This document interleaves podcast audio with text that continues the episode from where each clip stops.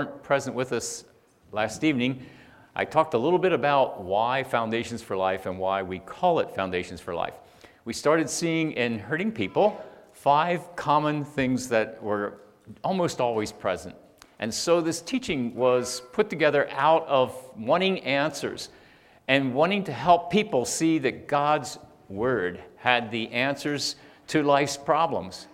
And so we talked about how that the, Satan is a liar. He's the father of lies. He wants to deceive us. And the number one thing that we looked at last night was he wants us to have wrong concepts about God. That's what he started out from the very beginning. He deceived Eve into causing her to see God as a withholder instead of a total provider. God was a total provider. And Satan will get you to doubt that too by asking you questions just like he asked Eve. God said, You can eat from every tree except one. Satan said, Did God really say you can't eat from every tree? You see, it didn't change God's nature, but it changed Eve's concept of God. Can, do you see that? Her concept of God got changed, and when that concept got changed, it totally altered her choices and her decision making. And so when we have wrong concepts, when Satan, the enemy, gets us to believe lies, it will have an impact on the way we make decisions in life. It will influence our relationships and the, it'll, with, with, with God and with others. So, this is the second one. And so, this is, an, and the reason why it's foundational is because all five of these teachings I see are very foundational for us to build a, a, a life of loyal faith in the, in the Creator God who made us and wants to have intimate relationship with us. He wants to know us completely. Jesus says, and we looked at that scripture last night, that this is eternal life, that they might know you, the only true God. And we looked at the concept of what is who is this true God? You see, if Satan can get us to doubt what God is like, then the God that we believe in, the God that who God is to me, isn't the true God. It's a warped concept of who God is. And God wants us to know who He is and know it accurately. Now, the next thing that, that He can really mess us up with is, is identity. You know, who are you? You know, when, when, you, when I ask you the question, who are you? And you would say, well, who am I? Well, I'm Jason Reed. Who are you? Okay, and we get our identity from, from somewhere. And identity is so important. So when we look at identity, we want to see where does that identity come from? Uh, what, what identity is, why, and here's some questions to ask before we look at it is, why do I do what I do? Why, I, why am I down so much of the time? What motivates me to succeed, to move ahead, to achieve? Why am I angry? Why do I keep falling into sin? What's the driving force behind my decisions? And so much of this has to do with our identity. It's not what you do, this scripture, this, this statement is really powerful to me. It's not what you do that determines who you are, it is who you are that determines what you do. Think about that, chew on that. It is who you are that determines what you do. I, I was uh, talking with a man in the last little while, and, and you know, he's had a difficult time. And one of the first comments he made to me when, when we first met and we spent some time together, he says, I'm a failure as a dad, I'm a failure as a husband, I'm a failure as a farmer. He went down through the list of all the things. And so you see, where does, what's his identity? His identity is, I'm a failure. And so that doesn't work. That doesn't work because you see, now you are going to make choices and decisions, and you're going to, people who know you and experience relationship with you are going to have be majorly affected by that negative impact about how you see yourself. So it's not what you do that determines who you are, it's who you are that determines what you do. That's big. So identity is, is how I see myself and how I relate to, to my world around me. That's what identity is. And so anybody recognize that building? Does anybody recognize it? Does anybody know where it's at? What? Dubai. Oh, man. Why don't you close your eyes and say no? Hey, you are paying attention. Yeah, it's, it's the tallest building in the world currently. There'll be, there'll be another taller one someday. But that's the tallest building in the world. It's in Dubai, in, in, the, in the Arab Emirates. Okay? Um, so that's what's interesting about that building is that, that island that it's sitting on, it was not there before. That's a man made island. So, how would you build the tallest building in the world on a man made island? In fact, uh, do, you, do, you, see that? Do you see that circle there? Do you know what that circle is? Do you have any idea what that circle is? It's a helipad. It's where they land helicopters. Right. It also has a full size tennis court on it. And you wouldn't get me up there to play tennis, I can promise you. I don't like heights that well, but that's, that's pretty big. Now, how would you build, how would you build that, that building on that? How, where would you have to go? Down to what? Bedrock, right? Yeah. You see, so identity, it's, it's foundational bedrock. It's one, of, it's one again, once again, it's one of the foundations for life. It's, it's foundational bedrock to know who you are. So, where are we going to get our identity? So, identity comes from family. You know, uh, I, I run into this over and over again. Okay, so here you had this man who says, I'm a failure at this, this, this, and this. Guess where his children are going to get their identity from?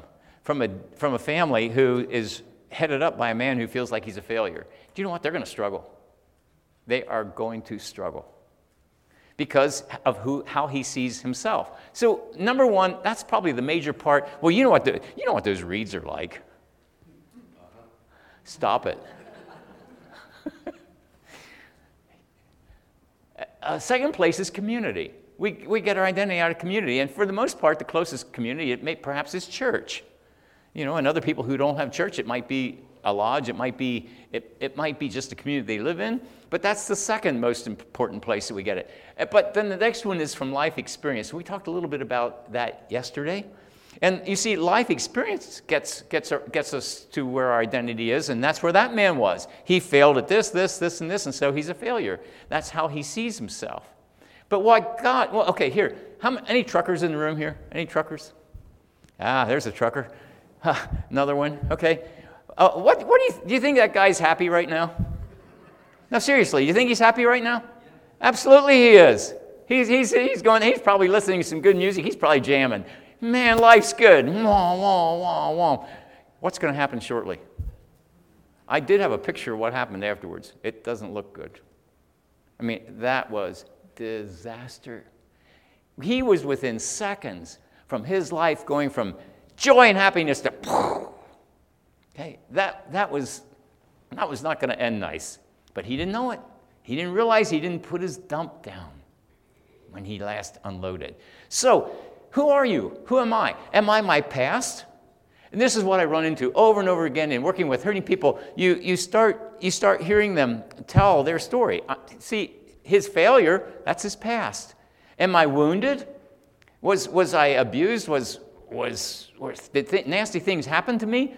And so, am I spoiled? What if I was, you know, I grew up in a home where my mom was the only child, and her mom was an only child. And my, my grandfather, he grew up poor and, and had to really work hard because his dad was killed when he was like 15 years old. And he was the oldest and he had to take over supporting the family. My dad was one of 11 married an only child. You see, all, all I can tell you is, is, is all those dynamics have a huge impact on how we do life. So, you know, he, and, and then we looked, at, we looked at some of the illustrations and we're going to look at it again. What about Joseph? Joseph was a favored child of a favored wife. Uh, am I, was I rejected? We talked about maybe David last night. He was, there was no room for him in the room when Samuel said to Jesse, his dad, you know, get your sons together. I came to anoint a king. Uh, king. And so everyone was called together except David. Am I my performance? Maybe I couldn't meet expectations. Maybe I couldn't meet dad's expectations. Maybe I couldn't meet my job's expectations. Maybe I couldn't meet the church's expectations. And you see, Expectations are huge because expectations are, are a precursor to being offended, and we want to maybe talk about that. But you see, maybe you can't meet the expectations of your husband or your wife. Uh, it's, it's, you know, is that who I am? Am I what I look like? Appearance is huge. We'll talk a little bit about that this morning. What do I look like? Physical appearance. You know, am, am, I, am I black, white, brown, short, tall, attractive, unattractive? Weight? You know, these are all issues that cause us to have body image, and it impacts us greatly. It impacts us greatly. Is any of this connecting with you just a little bit? Am I my problems? Well, maybe finances or relationships or maybe health. It all has an impact on us. So, my identity, does it align with what God says? Does it align with what God says? And will I agree with what God says? And what does God say? Here's a scripture that I always thought applied to husbands and wives. Can two walk together unless they're agreed? But you know what? I think this scripture really applies to God and his people. My relationship with God. Can two walk together if, if, unless they've agreed? You see how important it is for us to see what God has to say about our identity and then to agree with it and then live according to that agreement. So let's, let's look at it. So here's where God wants us to get our identity.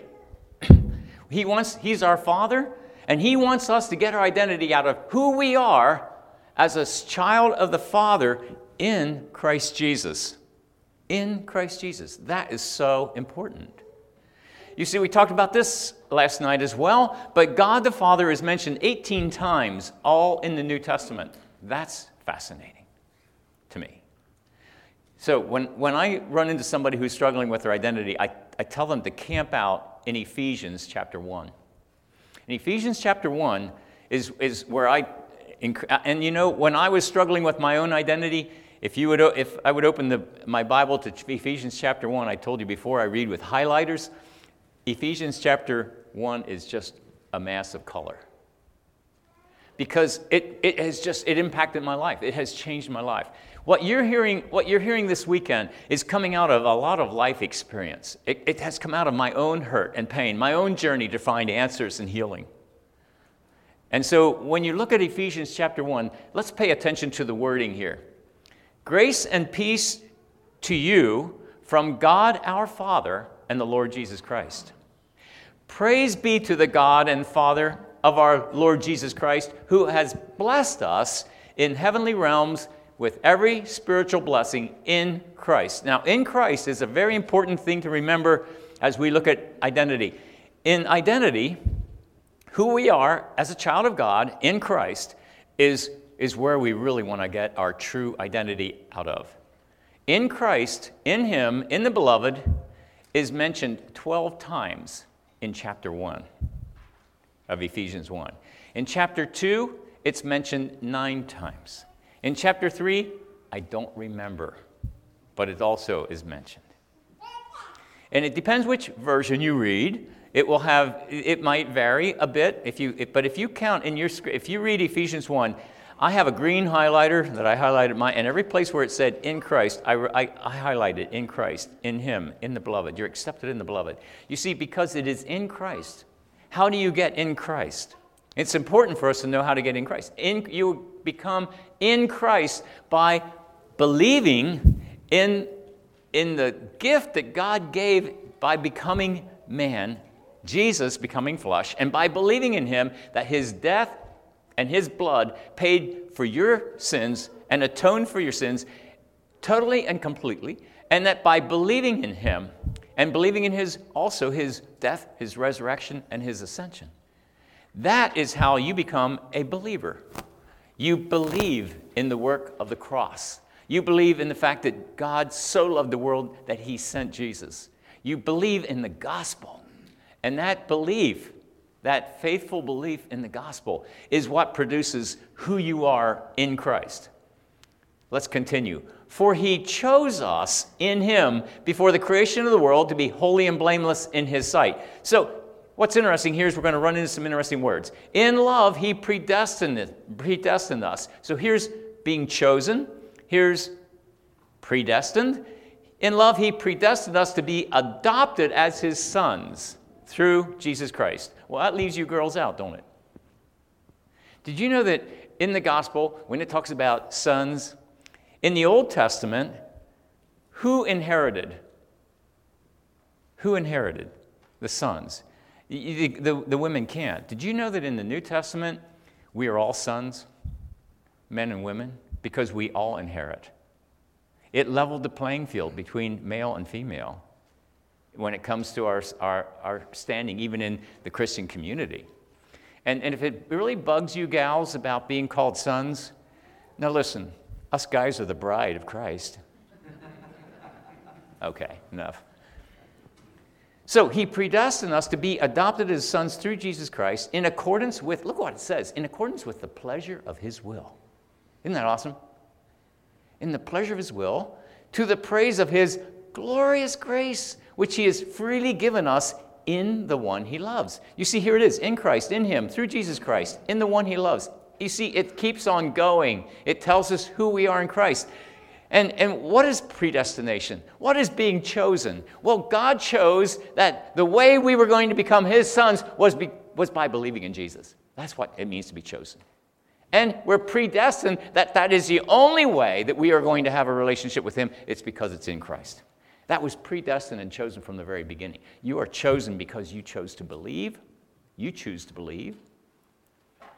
In him we were also chosen, having been, prede- having been predestined according to the plan of him who works out everything in conformity with the purpose of his will, in order that we, who were the first to hope in Christ, might live for the praise of his glory. And when he says we, he's talking about him as a Jew but he's writing to the Galatians, I mean, the Ephesians, to the Gentiles, and he says, And you also were included in Christ when you heard the word of truth, the gospel of your salvation. You see, what, what Paul saw is that God was blending two peoples into his children. He was the, children, the, the Jews that were his chosen and the Gentiles who were afar off, he was pulling them all together that in faith they would become one family. That's so important for us to understand. And then look what it says having believed, you were marked in him with a seal, the promised Holy Spirit, who is a deposit guaranteeing our inheritance. Guaranteeing our inheritance. What does guaranteeing mean? If, if you're guaranteed something, what does that mean? Maybe it's going to happen, right? It's a sure thing, right? And we're going to look at we're, we're going to look at what Paul says about a sure hope. Okay? Guaranteeing our inheritance until the redemption of those who are God's possession. So here we are. Here's seasons of life. There's birth, and it goes on to death. But we just have birth up to 55 years old for right there, but we'll change that in a little bit here. But in life, we have desires, we have goals, we have dreams. And and we all hope that we can just keep on achieving those things and we're going to move on favorably in life. But you know, I happen to have walked a lot of this these years. I'm at the, I'm at the far end of the scale. Hopefully, not totally at the end, but I know I'm getting close to the end. And you see, I, I have to come to grips with the fact that so many, I, I, did achieve a lot of my visions and my goals and dreams, and that's been exciting. It has been a good life. I've been so blessed. But you know, I had a lot more that I have come to grips with the fact it's not going to happen. I don't have enough years left. I don't have enough energy left. I don't have, I don't have enough life left to go. And so you have to come to grips with that. So when I, when I look at this, the choices you make in this period of time in your life are very, very important. Uh, it's so good to have you young people here. But the choices you make in this part of your life will impact the rest of your life in a big way. And so it's so important to make those choices wisely. But why do we make the choices? Uh, a lot of times, those choices that we make come out of our identity, how we see ourselves. And where do, those, where do the foundations of those choices come from? It comes from here the unchangeables in our lives. The unchangeables in our lives. Uh, you see, and what are the unchangeables? Well, you see, from birth to 12, there's a lot of unchangeables in your lives. And, and some of those unchangeables continue. But you see, you couldn't choose a lot of the things that happen in your life up and from birth until the time you're like 10, 8, 10, 11, 12. And then starting at, at that age, that circled part of where the choices are, then you start gaining some autonomy and you start making choices. And parents need to lead their children into that autonomy so they can start, or partial autonomy, so they can start making wise choices and healthy choices. But so much of the foundations of those choices come from the unchangeables in our lives. We're going to talk about those unchangeables. Those unchangeables have a huge impact on how we make our choices. And then the journey. You see how we the unchangeables impact our choices, our choices impact our journey. And and the scriptures tell us to teach teach us to number our days aright that we may gain a heart of wisdom. To evaluate where you are don't just think that, well, life's always going to continue the way it is. No, make wise choices, redeem the time. So here we go on a little bit further, and, and there we look at the reward cycle. It's sort of where I'm living, and I feel so blessed. But many people get to this time in their life, and it's not a reward anymore. They're, they're, they're hopeless, they're helpless, and they're just ready to throw the towel in. You don't, you don't want to live a life. Here, you, you know, I remember it was just seemed like yesterday when I was sitting where you're sitting, young people. It was just yesterday when I was 17 and 18. It really was. Anybody else older here that feel the same way? Yeah. It happened. It, how did I get here so fast? Well, it says, teach us to number our days. And so I want you to hear a little bit of maybe, maybe some wisdom from an old guy that says, make wise choices now. It has a huge impact on where you're going. But so let's look at identity so we can see where the motivation for those choices come from. So those unchangeables are really big. Help eh, the, the, the new the Living Translation says, help us to spend them as we should. Teach us to number our days and help us to spend them as we should. So here we are. Now we're gonna we're gonna look at a character here. Okay, we're gonna look at Joseph. We're gonna look at his unchangeables. Uh, we know everyone here knows the story of Joseph, but man, he had some unchangeables in his life. Number one, he couldn't choose his parents, right? So what was, what was good or bad about his parents? Well, his mother was Rachel, his father was Jacob, and, and there were all kinds of things going on there. Mom was the favored child, she was the good looking daughter compared to her sister Leah. And yet, Leah got given away first by her dad, trying to get rid of the homely one, I guess. I don't know. Who knows? But we don't know all those things. But there was comparison. Jacob was looking at that. But Joseph was the son of a favored child. His mother was also an idolater, just like her dad was. Remember when they came after her, her dad's idols were missing and they came looking? And she claimed to be having her period and sat on, stayed sitting on the camel seats where they were, the idols were hidden. So we don't know a whole lot, but we know a few things. And so all of this played into his unchangeables. And then, because he was the son of a favorite, he became a favorite by his mom and his dad. So he was a favored child. He was a favorite. You think that impacted the way he made choices and decisions? Absolutely. He, you, you also, one of his unchangeables was his siblings. You can't control your siblings. Sometimes you'd like to, right? Anybody like to exchange their siblings? Okay, when you're young, that happens a lot, but as you get older, you get to appreciate most of them. But you see, those are unchangeables in his life, but they impacted his choices. So now here comes his choices. So he was proud.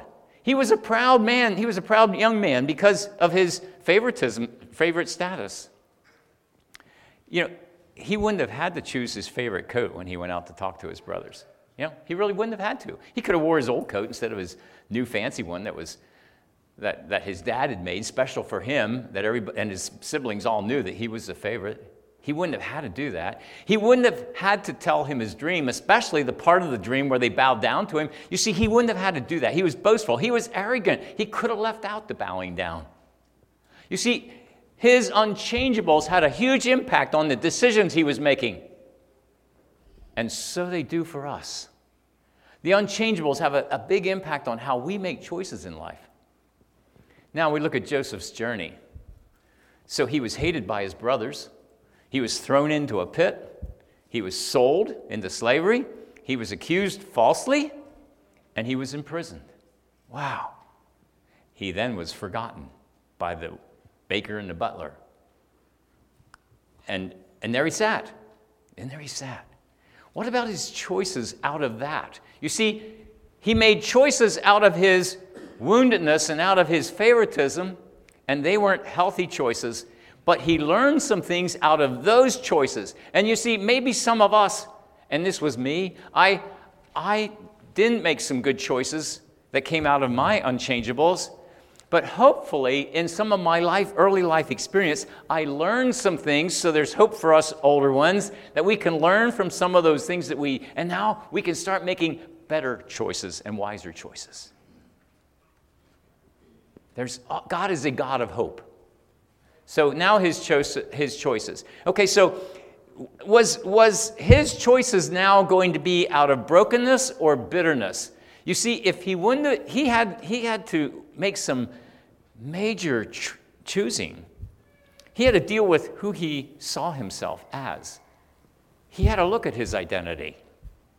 Because you see, if he would have went on what happened to him being a favorite, being rejected, being sold, being imprisoned, being forgotten, falsely accused, he could have gotten really, really bitter. And when we're bitter, guess what we do? Bitterness, the root of bitterness, defiles the people around you. That's what the scriptures tell us. So he had to choose. And he did choose.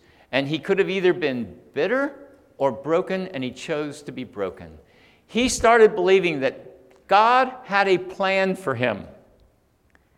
And he, he stayed with that. And he stayed with that. And he didn't let it go. There was a loyalty to God. Even there he was. There he was in Egypt.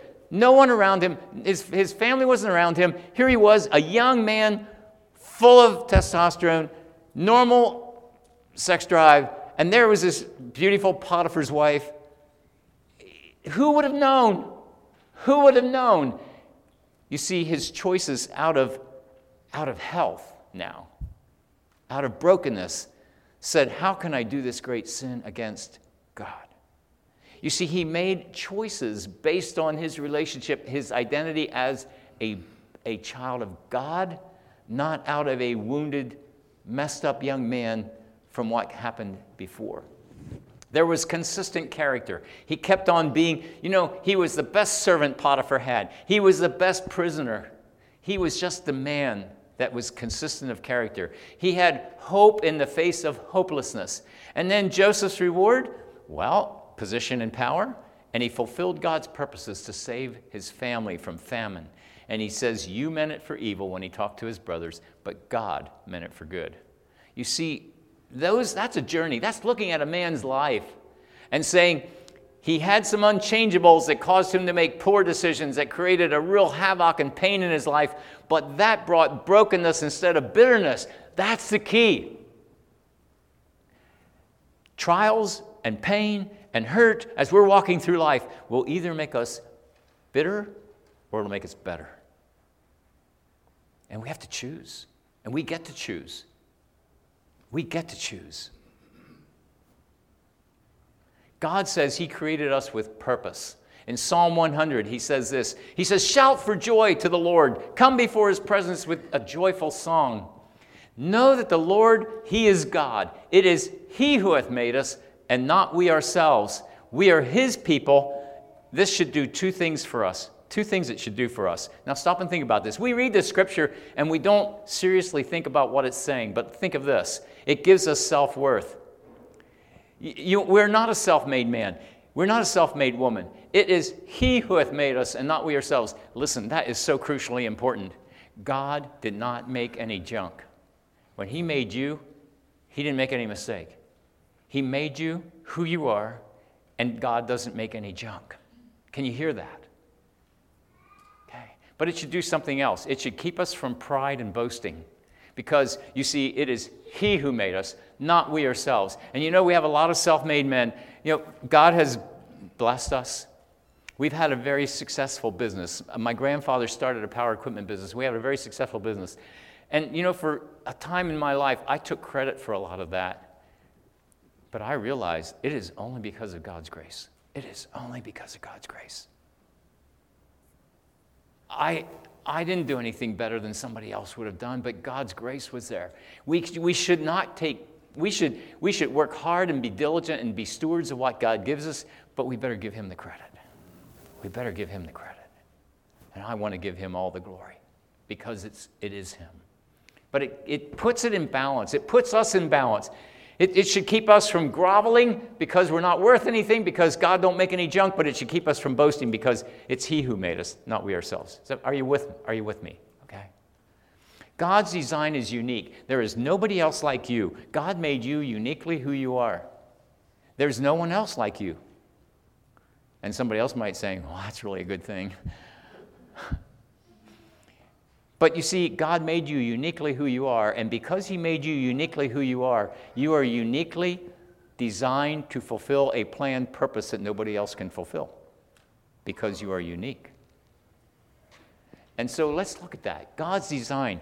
No one else like you. We're all designed with at least 10 unchangeables. This was life changing for me when I, when I understood this teaching many years ago. Number one, we, we, we, can't control who our parents are. I, I, years ago, there was times when I wish I could have traded parents with somebody else, you know. I, I resented my parents. But you know what? You can't change your parents. Joseph couldn't change his parents. He couldn't, he couldn't, he couldn't choose that this arrogant Jacob was his dad, and he, was a fa- and, he, and he couldn't choose that his dad favored him over all the rest of the brothers. He couldn't choose that he was the son of a favored wife my, my children are adopted. They could not choose that their biological parents gave them up for adoption. They couldn't choose that. That wasn't their choosing. That is an unchangeable. Can you, you understand? There are unchangeables in every single one of our lives. You could not choose your parents. My, my children could not choose that we adopted them. They couldn't choose us as mom and dad. They couldn't choose that their bio family wasn't there anymore. You see, that's an unchangeable. We can't choose our parents. We can't choose our time in history. You know, I, I, I usually use Grace as an illustration for this, and that is she loves the Victorian age. She loves Victorian things. Our, part of our living room has Victorian furniture in it. It's really attractive. She's, she just, she makes our place really lovely to be in. But you know what? If, if she would have been born in the Victorian age, she would have died as a teenager. Because shortly after we were married, and she just turned 18, I, I got her right out of the cradle. Okay? But anyway, uh, shortly after we were married, it, I don't know how long it was. Do you remember? But it was shortly. She had an ovarian abscess, and the doctors didn't catch it. And shortly thereafter, it burst. And when it burst, it totally messed up her insides. And she almost died. She was a very, very sick girl. And, and back then, uh, they, they made some mistakes. But if they would have caught it in time, but you see, that messed up her insides. That's why we, that's why we couldn't have our biological children. So if, there, if she, but, but because she wasn't living in the Victorian age, we had access to, to uh, the right medications. We had access to doctors and surgery. And so I have my gal with me today yet because of that. But if it would have been in the Victorian age, she would have died. She would have died. You don't, you don't, you don't live through peritonitis in the Victorian age. So, time and history, we can't change that. Racial background, I can't choose that I happen to ha- be white. My, our one daughter is, is, is part Hispanic. Okay? You, can't, you don't choose these things. You don't choose who you are. Uh, you don't choose your race. And that's one of the reasons why it is so important for us to realize there is absolutely zero room for racial prejudice in the, believer, in the body of believers. Zero room. Because you didn't choose, nor did the other people choose. This whole racial prejudice thing is, is totally anti Christianity, it's totally anti God. We did not choose. Nationality. You know, we, we look at some of the, the, the people around us, and I, I know there for a while, because of us being at war with Iraq and Iran, and, and, and we started calling people towelheads and things like that. G- guess what? They didn't choose that either. We don't choose our nationality, and we better be careful how we handle that. Okay, we didn't choose to be born in, in America and be, be Americans. Okay, we didn't choose that. So let's, let's be careful with that. You don't choose your nationality. You don't choose your gender. And boy, is there a lot of gender confusion going on today. Man, is that messed up or what? Okay, but we don't choose your gender. I never wished I was a girl. And I, I hope you gals never wished you were guys, but you know what? A lot of that's happening. And, there's, and it's, it's, totally, it's totally against God's plan. Because you see, God made you a girl if you're a girl, He made you a boy if you're a boy. He gave us our genders. And, and, and that's part of His, that's, the un, that's an unchangeable. I didn't choose that. You didn't choose that. That's an unchangeable. Our birth order. I used to. I used to think my brother, older brother Frank, he's two years old, two and a half years older than me, and I thought, man, he hasn't made. He got to go places when I couldn't go. Uh, he was given responsibility and I wasn't given responsibility. He would do things I couldn't do. He was bigger, he was stronger. I used to really resent that. You know what? After we were married sometime and we got together one time and I'm there with my brother and we're good friends then, but back then I, I, I would have traded him off the drop of a hat. But I told him how I thought he had it made, and he goes, You thought I had it made? I thought you had it made. I had to do all the work. I had to do everything, and you, you got away with, yeah, I got pushed out of the crib and you took over. You know? Uh, and, and it's so interesting how you see perspective was totally different. He was seeing it from an older perspective, I was seeing it from a younger perspective. We saw it totally different. We, we each thought the other person had it better. Isn't, isn't that interesting? How unchangeables can really mess with them. We don't choose our birth order. How about our siblings? We don't choose our siblings, okay? Our physical features. Boy, that's a big one. That's a big one. Our physical features. Wow. You don't choose that. Yeah. Uh, I was always the littlest guy growing up. I was always the littlest guy. I was the littlest guy in class. And I used to really resent that. I used to really resent that. Um, I, I, in school, I had a chip on my shoulder, and, and I went to public school all my life. And in school, I wrestled. And I wrestled because I had a chip on my shoulder. I mean, I, there was two, it was just, it was just that I had a fight for who I was. And, and there was two guys going to go out in that mat, and only one was going to win. And, I, and it, I didn't want it to be the other guy, okay? And so that just really produced a, a drive in me. But I remember walking down the hall, and, and we, lived, we went to a, a big public school. And I was walking down the hall one time, and it was time to change classes, and I had my books under my arm, and, and there were students going every direction to their different classes. And all of a sudden, I felt somebody grab me by the head like this and lift me straight up in the air. And I got carried down the hall with my feet dangling.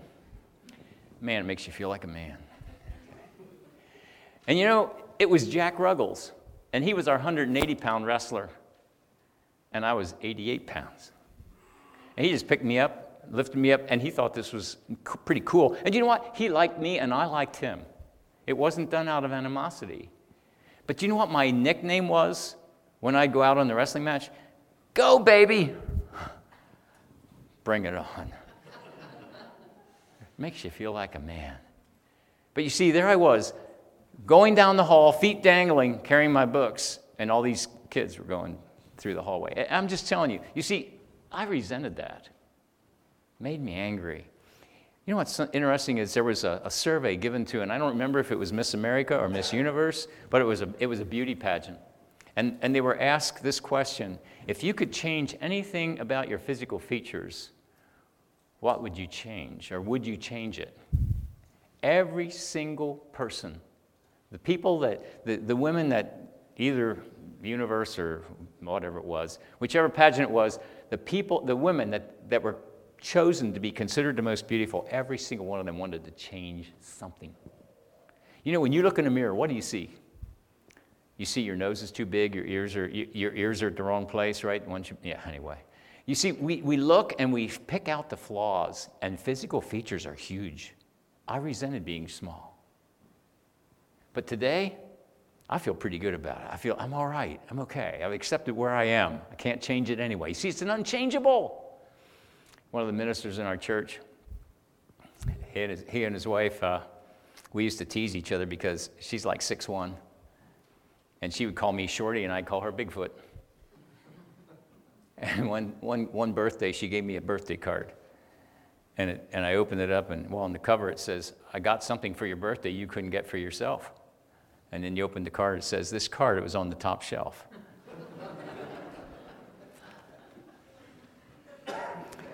Anyway, It's just, you see, it's an unchangeable. She couldn't change it. She was six one, And I have an idea. She resented the fact that she was really tall, too. You see, you don't change those things. That's part of it. That's an unchangeable. Mental abilities. We don't choose our mental abilities. It doesn't matter if you're mentally sharp and somebody else isn't quite as mentally sharp. You didn't choose that. You don't choose your IQ. Aging and death. You don't choose that either. That's, it's a time we're living in. It's where we're going. It's, it's, part of, it's part of life. So those are all unchangeables. And here's the key criticism of unchangeables in ourselves or others is criticizing God. Isn't that amazing? Just think about it. You see, because He's the designer and He designed us. And if we, con- if we complain ag- against the designer, if we complain against the design, now we're complaining against the designer. Criticism of unchangeables in ourselves or others is criticizing God. Who are you, O oh man, to talk back to God? Shall what is formed say to him who formed it, Why did you make me like this? Does not the potter have the right to make out the same lump of clay, some pottery for noble purpose, some for common use? You see, we didn't choose. God is the potter. We're the clay. So here's competing identity. Competing identities are, are where I see a lot of people. A lot of people are have competing identities. And, and well, let's just look at it. So we're one person at home. Okay, we're another person when we're with our parents, another person at work, we're another person at church. You see, those are competing identities. And, and, and, that was me. I could be one person when I was at school, another person when I was at home, another person when I was on my own, another person when I was by myself. You see, when we have competing identities, it creates all kinds of problems. James 1:8 says a double-minded man is unstable in all his ways. When you have competing identities, you're unstable because you're not the same person consistently everywhere. You're a different person. And even, even though you can, can uh, fool most people, you don't fool yourself. You know that you're a different person. You know your multiple identities. Even though you're not aware of it, you still know it's there. Here's completing identities. This is really important. Who you are in Christ, as a child of God. Who you are as a child of God in Christ produces a completing identity because you see, there's still all those sub identities are there. So he, he, those are sub identities, and they're right. You know, when I'm at work, I'm going to talk work things. When I'm at home, I'm going to talk home things. When I'm at church, I'll talk, talk whatever we, we choose to talk about. So we do have those sub identities, and they're healthy, and they are right, and they're okay because sub identities are there. But here's what happens when you have a primary identity as a child of God it produces a consistency. Because you see, our words and attitudes and behaviors are what people see in us and they experience in us. And you see, when we have the competing identities, if I'm with my friends and we're off on vacation somewhere, I might act one way morally, uh, honestly, dishonestly. But when I'm at church, I can really put on a show and let everybody think that I'm the best thing that ever happened. I could do that. I could lead singing. I could teach Sunday school, but I could, I could, live, a, I could live a double life when I was somewhere else. That's a double minded person, and they're unstable. God wants us to have completing identities as knowing who we are as a child of God so that now it doesn't matter where I'm at, there's going to be a consistency about I'm going to be honest, I'm going to love beauty, I'm going to, I'm going to care for people. It's going to be, it's going to be my, my attitudes and my actions are going to be controlled because of who I am and how I see myself as a child of God, valued. God didn't make any junk. I didn't make myself. It is because of Him. I have tremendous value. Now, consider Paul's prayer for his people in Ephesians 1. He prayed that they would have a heart understanding of what they already have in Christ Jesus. So, in the first part that we read in Ephesians, there had in Christ, in Him, in the beloved. And, and, in, and in Ephesians 1, it's, it's around 12 times. But now you get down to, I think it's verse 17, where he starts talking about, uh, well, let's look at it. Here he says, I, I like doing crazy things with PowerPoint, but just look what he says here. I keep asking the God of our Lord Jesus Christ the glorious Father. Yeah, the glorious Father. You see, he saw God's glory. Last night we talked about his glory being who he was compassionate, merciful, forgiving, slow to anger, all that. That's his glory. And, and Paul saw that glory. And he says, May the glorious Father give you the spirit of wisdom and the spirit of revelation so that you may know him better. That's what we talked about last night. And he continues this prayer and he says this I keep asking that the eyes of your heart may be enlightened, in order that you may know. And look what he says the hope to which he has called you. Did you know that you're called to hope? What does that hope look like? I, I remember when my mother was, was dying of, of heart disease.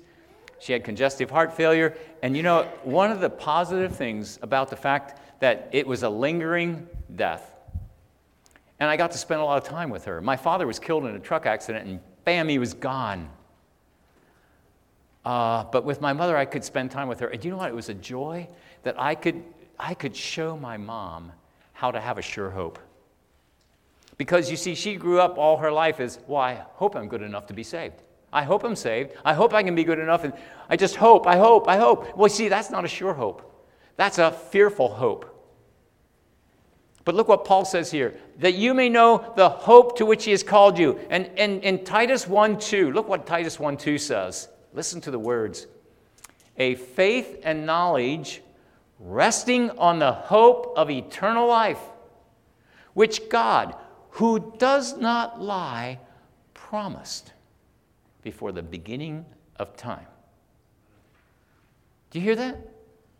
That's an absolute sure hope that if you are in Christ, if you are in Christ, it's already a given. You can walk away from Him, He's not walking away from you. But if you are in Christ, you have an absolute sure hope. You don't have to fear death. I'm not looking forward to dying because I happen to enjoy life. But I don't have to be terrified by death because He gives us a sure hope. A sure hope. And then it says, His incomparably great power. We're going to be looking at that later when we look at, I think it's this afternoon when we look at forgiveness. But then he, he talks about riches. I pray that out of his glorious riches, he may strengthen you with power through his spirit in your inner being. You see, this is Paul's prayer for them. And here's, here's key when, you, when we look at it in, in, uh, in forgiveness this afternoon riches, you, if you don't understand your riches, you can't forgive. I'll, just hang on to that one, okay? When we do forgiveness, if you don't hang on to who you, how, if you don't know how rich you are, you can't forgive somebody. We're gonna, we're, you're gonna, hopefully, hopefully you'll see that application. I pray that out of his glorious riches, he may strengthen you with power through his spirit in your inner being. And then he says in Ephesians at the, at the very end there, he says, in, in, well, let's go 2 Corinthians first. We have this treasure in jars of clay to show that this all surpassing power is from God, not from us. You see, we, we have, we're in vessels that decay, get sick, die, get broken. In Ephesians 1 19 through 20, look what it says here. You see, his incomparably great power is what it says right here. His incomparably, Where's my pointer? Right there. His incomparably great power for us who believe. And Ephesians 1 tells us what that, uh, 19 tells us what that power is. That power is like the working of his mighty strength, which he exerted when he raised Christ from the dead and seated him at his right hand. Now stop and think about it. Do you hear that? It was mighty power that raised Jesus from the dead, and he says that same resurrection power is in you. You see that? It's in you. There is this awesome power, indescribably power that is in you. Who and, and, and who's it for? Who is it for? It's for those who believe. It's not for those who work hard enough. It's not those who perform well enough. It's for those who believe. Faith, believing and you have that power within you. That's Paul's prayer. Man, I camp out in this stuff. I camp out in this stuff. I do. You see, positional truth in Christ. We're chosen by God. And I, I gave you a handout there. And we, I, I, this handout, that handout isn't for you to go over here in, in, in our session, in our class. That's for your homework. On the back, it has all those empty, empty uh, lines. I would suggest if you're struggling with your identity, use that for your devotions for a while. Look up those scriptures and then, then personalize it right in there. There's, the first one is at the top there. It says an example there, EX as an example. It shows how you personalize it. So when you read those scriptures, personalize it and write in there, I am. I am. And then look what that scripture says, because it won't put it in those terms, but God wants us to personalize it and internalize it. We're chosen by God. We're accepted in the beloved. Isn't that awesome? We are accepted in the beloved. Who's the beloved? Jesus. Because we're in Jesus, we're accepted. Wow. Jesus says in John 17, I can't remember which verse it is, but he says, Father, I'm trying to tell them that you love them as much as you love me. Now, that's an unbelievable statement. Can, can you yourself, can you, can, you, can you believe that God loves you as much as he loves Jesus? Can you believe that? That's what, that's what Jesus is saying. Jesus says to his Father, I'm trying to tell him, Father, that you love them as much as you love me. That's unbelievable. Unbelievable. You see, the good news is beyond our description. It's, it's too good to be true, but it's true. That's pretty fascinating. We, we are, we have redemption in Christ. We are secure in Him. We are seated at God's right hands. We are His workmanship. We're incredibly loved. All those are in Ephesians, the first three chapters. Now, here's, here's something so important.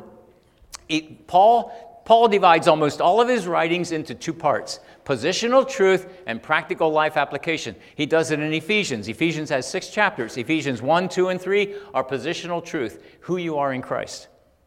4, 5, and 6 is practical life application. How does it look like when, it's, when who you are in Christ is lived out in everyday life? Colossians has four chapters. Colossians 1 and 2 is positional truth. Colossians 3 and 4 is practical life application. Romans, it changes between 12 and 13, and it's a little bit not as clear as the other ones. Galatians is, uh, I think the transition is between four and five. But it's, he always divides it. So I want to show you something here. So somehow I, I, I bump things here, I think. Okay, here we are. Uh, we already did that. Ephesians 1 through 2, 3, 1, 2, and 3 is positional truth in Christ. And you have to receive it. You can't achieve it. You can't work for it. You cannot work for it. So Ephesians 4 through 6 is practical truth applied. So look what it says here. Chapter 4, verse 1 starts out As a prisoner for the Lord, then, what's the then there for? Well, because of 1, 2, and 3. I urge you to live a life worthy of the calling you have received. The calling you've received is 1, 2, and 3. Now live the life worthy of that calling 4, 5, and 6. Does that make any sense? Are you with me? That changes the way we look at the gospel. It changes the way we look at religion and, and, and, the gospel. It changes the way we look at church. It changes the way we look at our Father God. And he continues and he says, Here's the practical application. He says, Be completely humble and gentle. That's chapter 4, verse 2. It says, Be patient, bearing with one another in love. Why do we have to bear with one another in love? It's because if you live with me, you have to bear with me. And if I live with you, I might have to bear with you. But I need bearing with. Why? Because we have rough edges. Make every effort to keep the unity of the Spirit through the bond of peace. I grew up, I went through two church divisions. All I can tell you is, is I never want to go through another one. I've had enough of that stuff. Hey, what happens is, is, is he says, make every effort to keep the unity of the faith. You see, but here's, here's, here's the thing that I see. I, I grew up listening to a lot of sermons out of the practical life application parts of Ephesians and Colossians and Romans and Galatians. I heard very little out of the positional truth parts of it. You pay attention. Most of the sermons I heard came out of the last second half of those, of those books. Why? Because it's practical application, and we as Anabaptists know how to do that, right? And we can do a pretty good job of it. Okay. So he says, make every effort. And then he says, husbands, love your wives. Wives, respect. Children, obey your parents. Parents, train. And then he says, put on the whole armor, and then stand, and then fight. Fight and stand. You see, that's the practical life application of who you really are in Christ. But if you don't know who you are in Christ, you can't hardly do the second part. It wears you out. If we build our identity on any created thing, we have a radically unstable identity because created things move and they die and they go away and they change. In Christ, all the fullness of the Godhead lives in bodily form, and you have been given fullness in Christ. That's who you are. You have been given fullness in Christ. So here's, here's a little goofy illustration of what I've been trying to say. Okay. The grace and truth model, here's grace and truth model. This is what, this is what we want to look at. This is, this is where we should be. But the grace and truth model is here. You see, Ephesians 1, 2, and 3 is positional truth. Peter does the very same thing. Peter 1 and 2 is positional truth. Okay? The cart is life application. Ephesians 4 through 6. This is what it looks like when you have positional truth. And 1 Peter 2 through 5 is practical life application. Here's what it looks like. You see, the positional truth is your identity. It's your identity. And the life application is grateful obedience. Can you, hear, can you see this and, and hear this? It's grateful obedience because of, of the huge amount of love and, and strength and, and and design and care that God put into our redemption and, and all that it means to be adopted as sons and daughters of Him. Who you are, your identity as a child of God gives you, you see, the, the, the horse is the power to pull the cart of life application. So let's look at a different model. Let's look at a let's look at a the scripture always puts the horse in front of the cart. Paul always puts the horse in front of the cart. Do you ever, you, have seen horse and buggy Mennonite, horse and buggy Amish, some of, you know, uh, some of you have a lot, some experience with that. I never saw an Amish buggy yet being pushed by a horse. It's always pulled. Because you see, there's, the horse always goes first. The, the power, the power is in the horse. The, you, the power is in your identity so you can live it. And if you're taught to live it without giving the power, you fail. And so this is the law based model. It's life application, but it's, it's performance trying to gain God's approval and trying to get my brothers and sisters' approval. And if you're giving a horse, it's a tiny one, it's its own behind. That's, that's the, that's the law based model. It doesn't work. It's why we see so much failure in that system. But then the opposite, the old pendulum swings, and we go over to a, you know, where is your identity? It's not there. So the power is not there. But here's the grace based model the grace based model is it's all about who you are in Christ. And they give you a great big horse, and if there's a cart, it's on behind, but it doesn't have much in it. Okay? So it doesn't matter which side of the fence you're on, whether it's law or grace. How about grace and truth?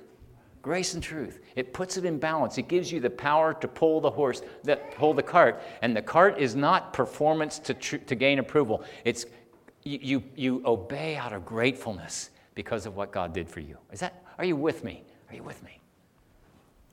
Okay. Choose to believe what God says about you. How can two walk together unless they agree?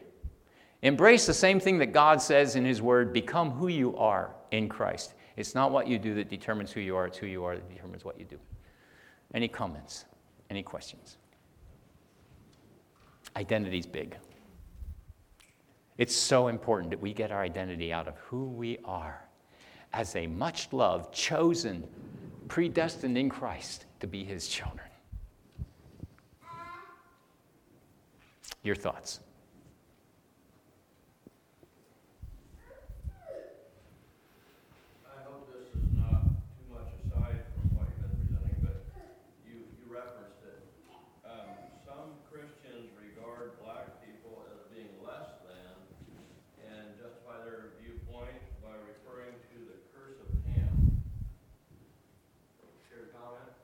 Sure, Jesus removed all curses. Uh, you know, the, the playing field totally, Jesus totally leveled the playing field.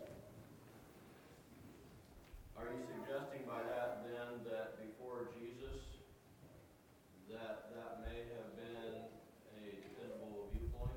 I, I still don't think so because I don't think it was God's viewpoint. I think it was people's behavior.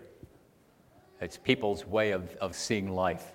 And it goes back to it would go back to that handout I had last night uh, on, on if, you, if you had any time to look over that. The reason why all the sin and corruption that's going on in our world is because we've abandoned the rock.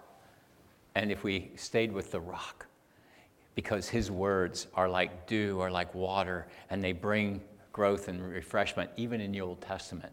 But because people walked away from the rock, they, they would put those, yeah, I, I, I don't know. I, I, that's my viewpoint.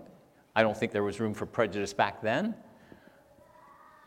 Well, in fact, I haven't been able to find that in the scriptures at all. Mm-hmm. It's something somebody conjured up. Mhm. And people with a, with a desire to find a reason to be prejudiced have grabbed that thought and run with it. Even I've heard it in my day from Christian people. Absolutely. Grace and I talk about that. We grew up with our grandparents looking down their noses at black people. Our grandparents. That's not okay. Evidently, it seemed like Moses had a black wife. Okay? We don't know that, but she was an Ethiopian. Was she or not? I don't know. I wasn't there. But there's no room for prejudice in God's people. No room. Yeah. Thank you for that, though. Thank you. Any other comments? Yeah, just be, I, I was just thinking about, my, our daughter is, is part Hispanic? I, I sort of get jealous of people who have pretty color in their skin like that. Anyway, never mind. they're, they're better looking than we are. Okay, anyway, I think it helps us realize the fact that we are all the same race. yeah, I mean, different nationalities, but there's only one human race. yeah. And we're all God's children. We are all God's children. And, and you see, what happens is, is we, we start getting prejudiced when we fail to see every person as being created in God's image. It's why God said anybody who takes a life should die at the hands of men. He says that.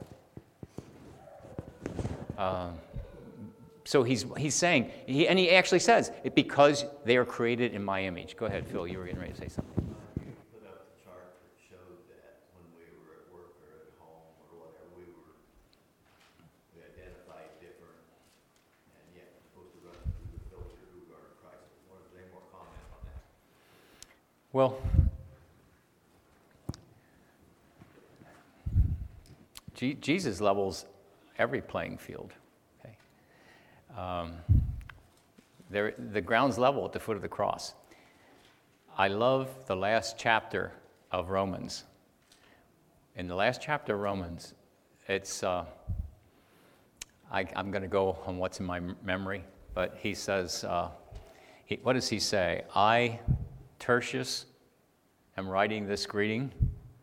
And he, they talk about meeting in the home of Erastus, the city chamberlain, okay, and or, or was it Gaius? Gaius, the homeowner, and they met with Erastus, the city chamberlain, and they met with Quartus, okay, and Jason and Sosipater and, and all those.